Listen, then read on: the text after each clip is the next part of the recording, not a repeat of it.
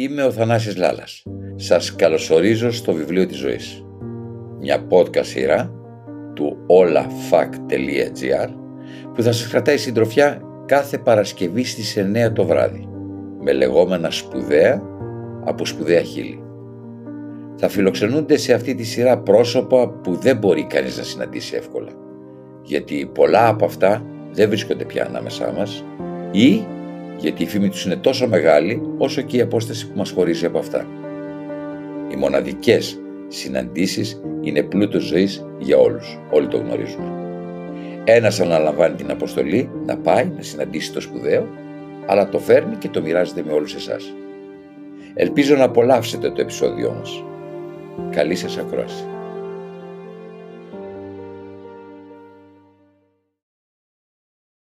Κυρίες και κύριοι, σήμερα στο βιβλίο της ζωής μια μεγάλη λαϊκή φωνή, η Μαρινέλα. Σε γκόντο του Στέλιου Καζατζίδη, τα πρώτα δέκα χρόνια της καριέρας της, σήμερα η σημαντικότερη στην Ελλάδα λαϊκή τραγουδίστρια θα λέγαμε. Μεσημέρι Κυριακής, ξαπλωμένοι όλοι στο διπλό κρεβάτι της μαμάς και του μπαμπά, μπροστά στην τηλεόραση ανάμεσα στα πόδια μας λευκές χαρτοσαρκούλες γεμάτες σπόρια. Το κράτς κράζ μπερδευόταν με τα γέλια και τα κλάματα με τον Παπαγιανόπουλο και τις τριλικές ατάκες του, με τον Μακρύ και τον Ξανθόπουλο, με τα βάσανά τους, με την Καρέζη και τη Βουλιουκλάκη της μαυρόασπρες απολαύσεις μας. Σχόλια για το τι θα πει αμέσως μετά τη Βλαχοπούλου και τον Κωνσταντάρα η Σαφόνο Ταρά, να και ο Αλεξανδράκης με την Πεάτα σε πρωτοπλάνο, ο Διανέλος μπαμπάς και πατέρας μαζί. Για το καλό όλων μας αυτοί οι ήρωες των υπέροχων ελληνικών ταινιών του παλιού εμπορικού κινηματογράφου Έπρεπε σε διάρκεια μιας ώρας να πάνε δύο και τρεις φορές στα μπουζούκια και μαζί με αυτούς και εμείς νοητά αλλά και πραγματικά. Πραγματικά γιατί μόλις έσκαγαν στη μικρή μας οθόνη ο Ζαμπέτας, ο Χιώτης, η Μεριλίντα, ο Καζατζίδης με το άλλο του μισό τη Μαρινέλα, εμείς πιάναμε ως οικογένεια το τραγούδι και δεν τελειώναμε παρά αργά το βράδυ. Αυτή ήταν η ζωή μας και αυτή ήταν η συγκάτοικη τη Κυριακές μας. Η Μαρινέλα ήταν το σεγκόντο της μεγαλύτερης λαϊκής φωνής του Στέλιου Καζατζίδη. Μετά τη χάσαμε και η οικογένεια την ξαναείδε με το χατζί στην πλάκα, μόνη της στο Ρέξ. Σήμερα πια την Μαρνέλα τη χαιρόμαστε να εμφανίζεται στο μέγαρο της μουσικής, στο Ιδρυμανιάρχος και σε διάφορα άλλα στέκια. Η Μαρινέλα παραμένει, αν και μεγάλη πια, μια μεγάλη φωνή. Η φωνή της δεν έχει ηλικία. Σήμερα η Μαρινέλα, εδώ, στο βιβλίο της ζωής, διηγείται με την ίδια φωνή την ε, ζωή της και όλα αυτά τα οποία έχει προσφέρει μέσα το τραγούδι σε εμάς. Τελικώς, Μαρνέλα, ωραία τραγουδάτε και τα Ισπανικά. Μη γελάτε, ξέρετε τι τράβηξα όλο το καλοκαίρι για να πω αυτά τα τραγούδια. Δεν έκανα ούτε ένα μπάνιο, το ξέρετε. Γιατί, Μαρνέλα. Κλείστηκα μέσα στο σπίτι μου και άκουγα διάφορα ξένα τραγούδια για να δω ποια από αυτά θα μπορούσα να συμπεριλάβω στο καινούριο μου δίσκο, στο καινούριο μου πρόγραμμα. Το πρόβλημα με μένα, Θανάση, είναι ότι δεν μιλάω ξένες γλώσσες και μου φάνηκε βουνό να μάθω τα λόγια, ισπανικά κυρίως για να τα τραγουδήσω. Όταν δεν έχεις ευχέρεια με τη γλώσσα, νιώθεις ότι δεν πατάς πουθενά ή μάλλον δεν ξέρεις που πατάς και που βρίσκεσαι. Μεγάλη φωνή, Μαρινέλα, είναι αυτή που κατοικείται από την ψυχή. Εγώ έτσι έμαθα. Διότι οι τραγουδιστές, όταν τους δίνουν ένα καλό τραγούδι, λένε θα το σκίσω. Κάνα δεν ακούς να λέει Θεέ μου άλλη μια ευκαιρία να βγάλω την ψυχή μου έξω. Ξεκινάνε όλοι, και αν όχι όλοι, οι περισσότεροι, από το μυαλό για να κάνουν ό,τι κάνουν. Εγώ έμαθα να ξεκινώ αντίθετα, Θανάση. Πιστεύω ότι δεν επικοινωνούμε με το μυαλό μας, αλλά με την ψυχή μας. Στην καριέρα μου έχω πει και τραγούδια τα οποία ήταν τεράστιες βλακίες και το ξέρεις. Τα έκανα τραγούδια όμως γιατί μπορεί να μην ήταν καλά τραγούδια, αλλά εμένα μέσα σε αυτά μου άρεσε πολύ μια λέξη, μια φρασούλα. Φτάνει μια λέξη μόνο για να κάνει ένα χαζό τραγούδι υπέροχο, Μαρνέλα. Για μένα μια μόνο φράση μου έφτανε στη ζωή μου ως τραγουδίστρια για να βγάλω την ψυχή μου. Αυτό έχω να πω. Αυτό που λες Μαρινέλα είναι πολύ σημαντικό. Φτάνει μια λέξη να σκεπάσει μια βλακεία. Ένας τραγουδιστής μπορεί βγάζοντας την ψυχή του να κάνει τον ακροατή να μην ακούει τη βλακεία ενός τραγουδιού, να βάλει μάσκα στην ψυχή του στην ανοησία των στίχων ή της μουσικής. Εγώ το έχω κάνει πολλές φορές αυτό, Θανάση. Αυτό γιατί έτυχε να πω πολλά τέτοια τραγούδια στη ζωή μου. Και όχι μόνο τα είπα, αλλά ήμουν και σε θέση να τα υποστηρίξω βάζοντας την ψυχή μου μέσα σε αυτά. Μέσα σε όλα τα τραγούδια που έχω πει, βλέπεις την ψυχή μου, ανεξάρτητα από την αξία των τραγουδιών. Να που κολλάει η πίστη που σας έλεγα λίγο πριν. Από τη στιγμή που νιώσω κάτι σε ένα τραγούδι, θα βγει. Δεν μπορεί. Και θα βγει σε όλο το τραγούδι και ας με έχει εμπνεύσει εμένα μόνο μια λέξη. Δεν μ' αρέσει οτιδήποτε γίνεται εγκεφαλικά, είτε είναι τραγούδι είτε είναι υποκριτική τέχνη. Θέλω ο άλλος να μου το λέει μέσα την καρδιά του, ό,τι και να μου λέει. Νιώθετε, Μαρινέλα, ότι έχετε αδικηθεί ως προς το ρεπερτόριο που έχετε ερμηνεύσει; Βεβαίως. Δεν το λέω μόνο εγώ αυτό. Τώρα πια το λέτε όλοι. Οι περισσότεροι πίσω από την πλάτη μου, βέβαια, για να μην με στεναχωρήσετε. Αλλά εγώ δεν στεναχωριέμαι για ό,τι μου έχει συμβεί στη ζωή. Αυτό που λέμε όμως είναι κάτι που λειτουργήσε ως διαπίστωση όλα αυτά τα χρόνια. Πλάκα έχει που το παραδέχεστε με αυτή την άνεση. Γιατί αδικηθήκατε, Μαρινέλα; Καταρχάς, για το ίδιο μου το μυαλό. Τι εννοείς; Εννοώ ότι πάνω από όλα φταίει το κεφάλι μου, η κεφαλιά μου. Ακούστε, επειδή εγώ είμαι ένας άνθρωπος πέρα για πέρα ανεξάρτητος, δεν μου πέρασε ποτέ από το μυαλό ότι μπορούσε κάποιος να μου κάνει κουμάντο. Ποτέ. Με όλα τα γράμματα κεφαλαία και χρυσά. Ποτέ. Δεν καταλαβαίνω αυτό τι σχέση έχει με το ρεπερτόριο, Μαρινέλα. Κι όμως έχει σχέση, Λάλα. Όταν όλοι προσπαθούσαν να μπουν σε διάφορες παρεούλες και με διάφορες κλίκες για να πάρουν ένα καλό τραγουδάκι, εγώ ήμουν ένα κεφάλι ξερό πίστεψέ με, κεφάλι ξερό. Δηλαδή δεν μπορούσατε να μπείτε σε παρέες και σε αυτές τις κλίκες. Τι εννοείτε; Όχι, όχι. Εγώ έλεγα πάντα και γιατί παρακαλώ για να πάρω ένα καλά τραγούδι θα πρέπει να κάνω παρέα με κάποιον συγκεκριμένο άνθρωπο που δεν κάνω κέφι ή θα πρέπει να δώσω κάτι που δεν θέλω ή θα πρέπει να πάω να υποχρεωθώ. Γιατί; Ήμουν πάρα πολύ αντάρτης πάντα. Από παιδί ήμουν αντάρτης και μοναχικός άνθρωπος ταυτοχρόνως. Η ανταρσία και η μοναξιά πάνε μαζί, Μαρινένα. Ναι, πάντα χέρι-χέρι αυτά τα δύο. Γιατί η ενταρσία σε απομονώνει κακά τα ψέματα. Ό,τι πάει κόντρα στο ρεύμα παντρεύεται τη μοναξιά. Και με αυτά που λέω, δεν θέλω προς Θεού να κάνω την αντιστασιακή. Εγώ έκανα αυτό που μπορούσα στη ζωή μου. Αν δεν μπήκα στις παρέες για ένα τραγουδάκι, δεν ήταν επειδή έκανα έναν αγώνα κατά των παρεών. Όπως το ξερό μου το κεφάλι έκανε πάντα αυτό που του άρεσε έτσι και σε αυτή την περίπτωση. Ακούτε το βιβλίο της ζωής με το Θανάση Λάλα.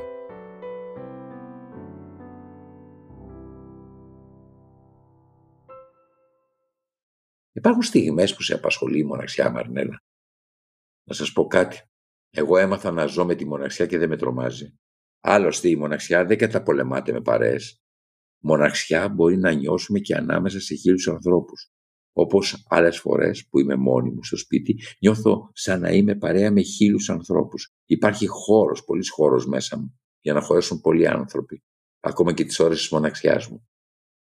Με συγχωρείτε, Μαρινέλα, που επιμένω, αλλά πιστεύετε ότι επειδή δεν μπήκατε στις παρέσει της εποχής, δεν αξιοθήκατε ένα καλύτερο ρεπερτόριο, κατάλαβα καλά; Ναι, ναι. Δεν λυπάμαι όμως γι' αυτό, ούτε έχω κρατήσει κακία σε κανέναν. Δεν ήρθαν άσχημα τα πράγματα για μένα στη ζωή. Και αν το συζητούμε τώρα είναι επειδή το έφερε η κουβέντα. Πιστεύω άλλωστε πως για ό,τι δεν γίνεται στη ζωή μας, μόνο εμείς οι ίδιοι φταίμε, Λάλα. Σας είπα και πριν ότι πάνω απ' όλα φταίει το κεφάλι μου για ό,τι και αν μου συνέβη. Ποτέ δεν ήμουν άνθρωπος που σκεφτόμουν ότι πρέπει να κάνω παρέα με αυτόν για να πετύχω αυτό που θέλω. Μια περίοδο λοιπόν πέρασαν εξαιρετικοί συνθέτες που τώρα πια δυστυχώς δεν υπάρχουν, οι οποίοι έδωσαν τα τραγούδια τους σε άλλους τραγουδιστές εκείνης της εποχής. Καλούς, πάρα πολύ καλούς, ομολογώ. Σε μένα ποτέ δεν σκέφτηκαν να δώσουν τίποτα. Μπορεί εγώ να μην τους έκανα ως τραγουδίστρια. Μπορεί. Μπορεί να μην τους πήγαινε η φωνή μου. Μπορεί. Ήταν ίσως της μόδας άλλες φωνές τότε. Μπορεί. Η Μοσχολίου, παραδείγματος χάρη, είχε πολύ σουξέ τότε. Βέβαια, μιλάμε για μια εξαιρετική φωνή. Μια ωραία φωνή που έπεσε σε μια πολύ ωραία περίοδο και βεβαίως είπε καταπληκτικά τραγούδια. Έπεσε σε μια πολύ ωραία παρέα από συνθέτες, τυχουργούς, ποιητές και είπε θαυμάσια τραγούδια. Τη στήριξε πολύ και η εταιρεία. Γιατί, γιατί τη στήριξε ειδικά τη Μοσχολίου η εταιρεία; Βοήθησε η συγκυρία νομίζω. Έπεσε στην περίοδο που η εταιρεία ήθελε να χτυπήσει κάποια άλλη τραγουδίστρια που μεσουρανούσε. Έτσι της πρόσφερε υπέρμετρη υποστήριξη. Αυτό συνέβη πολλές φορές στο παρελθόν και θα συμβεί και στο μέλλον πολλές φορές ακόμη. Θυμάμαι ότι όταν βγήκε ο Καζατζίδη ήταν της μόδας ο Τσαουσάκης. Όχι ακριβώς της μόδας, ήταν ο μεγαλύτερος εκείνης της εποχής. Έβγαλε λοιπόν η αντίπαλη εταιρεία τον Καζατζίδη, ο οποίος ήταν στα χνάρια του Τσαουσάκη για να μπορέσει να χτυπήσει το φαινόμενο Τσαουσάκη. Έτσι δημιουργήθηκε το φαινόμενο Καζατζίδη. Με άλλα λόγια, για να αντιμετωπιστεί ένα φαινόμενο, δημιουργείται ένα άλλο νέο, μεγαλύτερο ή μικρότερο φαινόμενο. Αυτό συνέβη και με τη Μοσχολιού. Βγήκε στα χνάρια της πόλης πάνω, την εποχή που η πόλη πάνω μεσουρανούσε. Όλοι λίγο πολύ ακολουθούμε κάποιον άλλον. Η Χαρούλα, η Αλεξίου, βγήκε για να αντιμετωπιστεί το φαινόμενο Μοσχολιού. Ο Μητσιάς βγήκε στην αναζήτηση ενός νέου μπιθικότσι. Ο Νταλάρας το ίδιο. Ο Πουλόπουλος κάτι παρόμοιο. Όλοι λίγο πολύ με κάποιον έμοιαζαν, κάποιον θαύμαζαν, κάποιον θύμιζαν. Μετά βέβαια ο καθένας πήρε το δικό του δρόμο και τράβηξε το δικό του ταξίδι. Με όλη τη διαφορετικότητα που έχει ο καθένας και κουβαλάει. Γιατί δεν συνέβη αυτό και με εσάς; Δεν ξέρω. Μάλλον δεν τους πήγαινε καλά η φωνή μου. Σε αυτό έχω καταλήξει. Ήταν αρκετά μοντέρνα, παρόλο που κάθισα 10 χρόνια δίπλα στον Καζατζίδη, ήταν αρκετά νεανική. σω η φωνή μου να μην είχε ποτέ αυτό το έντονο λαϊκό στοιχείο που αναζητούσαν τότε οι συνθέτες. Ο μόνος που πιστεύω ότι κατάλαβε το λαϊκό στοιχείο που έκρυβε η φωνή μου, το αλλιώτικο λαϊκό στοιχείο, ήταν ο Χατζηδάκης. Γι' αυτό είχε πει στον Λαμπρόπουλο, αυτή είναι μια καινούρια Μαρίκα Νίνου και με έδειχνε. Γιατί η Μαρίκα Νίνου δεν ήταν ακριβώς λαϊκή τραγουδίστρια. Ο Μάνος αυτό το είχε πει το 62 και νομίζω ότι είχε δίκιο. Παρ' όλα αυτά Μαρινέλα δεν σας έδωσε ποτέ τραγούδια του να πείτε ο Χατζηδάκης. Όχι. Βέβαια εκείνη την εποχή είχαμε πει με τον Καζατζίδη το Αθήνα και το κουρασμένο παλικάρι, το πέλαγος, όλα αυτά. Δεν ήρθε όμως ποτέ να μου πει ο Μάνος πάρε αυτό το τραγούδι να το πεις μόνος σου. Ήταν και ο Μάνος μέσα σε ένα άλλο κλίμα με τη Μούσκουρη και με τον Κάτσο. Εμείς τότε με τον Καζατζίδη ανήκαμε σε έναν άλλο χώρο. Από τη στιγμή που μπήκαμε τον Καζατζίδη στο συγκεκριμένο χώρο, τέλειωσα για όλους αυτούς. Δηλαδή, θα μπορούσε να πει κάποιος ότι όλη αυτή η λαμπρή αρχή Μαρινέλα πλάι στον Καζατζίδη στην πορεία έγινε εμπόδιο για εσά. Ακριβώς. Ακριβώς, αλλά έτσι έγινε. Ο Καζατζίδης από ένα σημείο και μετά, ίσως και δίκαια, υπήρξε εμπόδιο για μένα. Με την έννοια ότι ήμουν για πολλούς χρόνια μετά το σεγκόντο του Καζατζίδη. Τότε, αλλά και για χρόνια μετά, κανείς δεν σκεφτόταν εμένα αυτόνομα. Κάναμε παρέα με τον Θοδωράκη, είπαμε τραγούδια του, ποτέ δεν είπε πάρε αυτό το τραγούδι να το πεις μόνος. Ποτέ. Έδινε παραδείγματος χάρη στη Μεριλίντα, η οποία τα ερμήνευε εξαιρετικά. Έδινε στον Πυθικότσι, θαυμάσια φωνή. Έδινε στον Καζατζίδη και δίκαια. Αλλά σε μένα ποτέ δεν είπε. Πες και εσύ μικρή αυτό.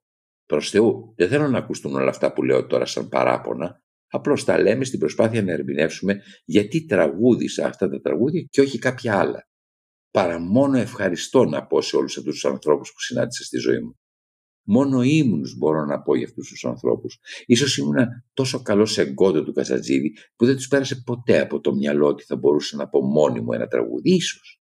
Ίσως αυτός να είναι και ο κυριότερος λόγος που να μην σκέφτηκαν ποτέ να μου δώσουν εμένα τραγούδια να πω μόνη μου. Από την άλλη, όπως σας είπα, δεν επιδίωξα κι εγώ ποτέ να πω κάτι. Κολλημένη δέκα χρόνια με τον Καζατζίδη, δεν καταδέχτηκα ποτέ να πάω να ζητήσω να πω κι εγώ κάτι μόνη μου. Ποτέ, ποτέ. Γιατί λέτε κολλημένη δέκα χρόνια με τον Καζατζίδη, έτσι νιώθατε; Ε, τι να πω τη στιγμή που ήμουν δίπλα στον Καζατζίδη, μια ψυχή και ένα σώμα. Κολλημένη δεν ήμουν. Απ' την άλλη δεν μου πήγαινε να πω στο στέλιο γιατί δεν μου δίνουν και εμένα τραγούδια ο Θοδωράκης και ο Χατζηδάκης; Και αν δεν το έλεγα θα μου έλεγε και με το δίκιο του άνθρωπος. Άμα θέλω να σου δώσω. Ήταν και είναι τέτοια η φύση μου που δεν μπορώ να πω τέτοια πράγματα. Μετά όταν χωρίσαμε με τον Καζατζίδη δεν ήθελε κανείς να με πλησιάσει και να μου πει πάρε αυτό το τραγούδι να το πεις εσύ γιατί θα φαινόταν σαν εχθρική πράξη προς το στέλιο. Οπότε όπως καταλαβαίνετε δεν είχα και πολλά περιθώρια να κάνω αλλιώς. Όσο ήμουν μαζί του υπήρχε κόλλημα. Όταν χωρίσαμε πάλι υπήρχε κόλλημα. Ευτυχώς δεν κόλλησε για πάντα εκεί. Και πώς ξεκολλήσατε; Όταν χώρισα, ο πρώτος που με πλησίασε και γίναμε καλοί φίλοι ήταν ο Κατσαρός. Ο Γιώργος Κατσαρός. Αυτός μου έδωσε να τραγουδήσω μόνη μου τραγούδια όπως το «Οι άντρες δεν κλαίνε» ή το «Απόψε χάνω μια ψυχή». Αυτά ήταν πολύ καλά τραγούδια. Καλά κακά αυτά ήταν. Έτσι άρχισα να κάνω κάτι μόνη μου. Ήταν σημαντικό τότε για μένα ότι κάπου στηριζόμουν και κάποιος βασιζόταν σε μένα. Ακούτε το βιβλίο της ζωής με το Θανάση Λάλα.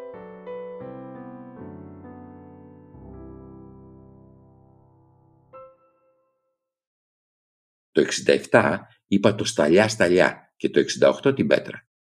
Αυτά τα τραγούδια άντεξαν στο χρόνο. Όλοι τότε κορόιδευαν. Αυτά τα τραγούδια όμως ακούγονται ως σήμερα. Όλους αυτούς που τότε ήταν πρώτοι, εγώ τους άφησα πίσω. Ήμουνα η πρώτη που σηκώθηκα από την καρέκλα. Επίσης ήμουν αυτή που έφερε στα μαγαζιά όπου τραγούδισα άλλο κόσμο, άλλη κοινωνία. Την κοινωνία που πήγαινε τότε μόνο στην Αθηναία να χορέψει. Ωστότε στα καθώς πρέπει κέντρα δεν έμπαινε μπουζούκι, ούτε να ακούσουν για μπουζούκι στο Στόρ και στην Αθηναία τότε. Το μπουζούκι σε αυτά τα μαγαζιά το έβαλε η Μαρινέλα. Έτσι σιγά σιγά άρχισα να φαίνομαι. άρχισαν να λένε κάποιοι «Βρε, για δες αυτή, πολύ καλή δεν είναι». Γι' αυτό σας λέω, εγώ δεν ξεκίνησα για να ανταγωνιστώ κάποια που ήταν βεντέτα και άλλες εταιρείες ήθελαν να δημιουργήσουν το αντίπαλο δέος μέσω εμού. Εγώ δεν είχα να μοιάσω σε κανέναν όταν βγήκα. Το μόνο που ανταγωνιζόμουν τότε κάθε μέρα ήταν ο εαυτός μου. Δεν υπάρχει μια τραγουδίστρια τότε που να θαυμάζατε. Η μόνη που θαύμαζα χωρίς όμως να μπορώ να τη μιμηθώ ήταν η Σοφία Βέμπο. Ψέματα. Μου άρεσε πολύ και η Μπελίντα. Η φωνή μου δεν ταίριαζε ούτε με τις μιας ούτε με τις άλλες τη φωνή. Πάντα για κάθε νέο τραγουδιστή υπήρχε ένας προηγούμενος ο οποίος λειτουργεί ως σημείο αναφοράς. Είναι ένα θεμέλιο αυτό, ξέρεις. Εγώ δυστυχώς ξεκίνησα χωρίς να έχω που να πατήσω ως φωνή. Εγώ το μόνο που είχα στην αρχή ήταν ο Στέλιος. Από το Στέλιο βέβαια έμαθα πάρα πολλά πράγματα. Ούτε ο ίδιος δεν ξέρει πόσα με δίδαξε. Τι μάθατε δηλαδή από το Στέλιο Καζατζίδη. Τελικά πρέπει να ήμουν έξυπνο παιδί. Δεν μπορεί να εξηγηθεί αλλιώς. Την κρυσάρα την είχα μέσα μου. Από το Στέλιο πήρα αυτά που ποτέ δεν έδινε ο ίδιος. Το καταλαβαίνετε; Δηλαδή πήρα τον τρόπο που τραγουδάω. Ο Καζατζίδης είχε πολύ καλή άρθρωση. Τραγουδώντας μαζί του άρχισα να το μιμούμε κι εγώ σε αυτό, στον τρόπο με τον οποίο δηλαδή έλεγε τα φωνήεντα. Κατάλαβα ότι ο λαιμός είναι ένα μπουρί. Με τον τρόπο που τραγούδαγε ο Στέλιος, το μπουρί αυτό γέμιζε ολόκληρο.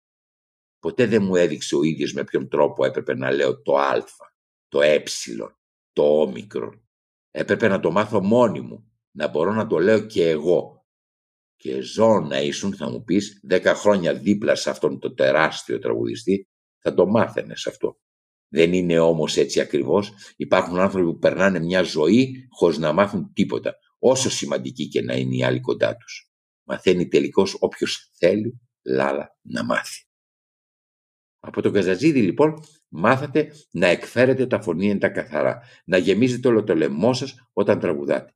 Άλλο τίποτα μάθατε κοντά στον Καζατζίδη. Ο Καζατζίδης είναι πολύ έντιμος. Θα μου πείτε, αυτό είναι να το έχεις και μέσα σου. Σωστό, αλλά χρειάζεται να συναντηθείς με την εντιμότητα για να τη δεις και μέσα σου. Όντας εγώ παιδάκι δίπλα του την έβλεπα αυτή την εντιμότητα. Δεν αντίκησε ο Καζατζίδης ποτέ κανέναν. Δεν έλεγε ποτέ «Άντε ρε, πήγαινε από εδώ, ή δώσ' του αυτού πέντε να πάρω εγώ είκοσι, ποτέ δεν τον άκουσα να πει κάτι τέτοιο. Του αρκούσε να πάρει αυτά που ζήταγε. Σου λέει, με τον άλλον κάνε ό,τι θέλεις, δώσ' του ό,τι ζητάει, μη του κόβεις όμως για να πάρω εγώ. Ποτέ δεν τον άκουσα να ζητάει εις βάρος άλλου. Αυτά ήταν στοιχεία που τα παρέα και εγώ τα φύλαξα μέσα μου γιατί το να είσαι έντιμος είναι σπάνιο, είναι χάρισμα και ευλογία Θεού. Τι άλλο σας χάρισε ο Θεός; Δώρο θα πω που μου έδωσε ο Θεός είναι το ένστικτο. Μοναδικό δώρο.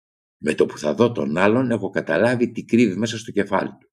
Το ένστικτο μου χτυπάει το καμπανάκι και μου λέει Φερρυπίν πήγαινε στο Λάλα και μίλα του και ας λένε οι άλλοι όχι. Μου ζητάνε οι πάντες συνεντεύξεις. Ξέρετε πολύ καλά ότι σπάνια δίνω συνεντεύξεις. Δεν καταλαβαίνουν οι άνθρωποι ότι για να μιλήσω εγώ πρέπει να υπάρξει μια χημεία όπως σε όλα τα πράγματα. Υπολογίζω πολύ αυτή τη χημεία όταν μιλάω.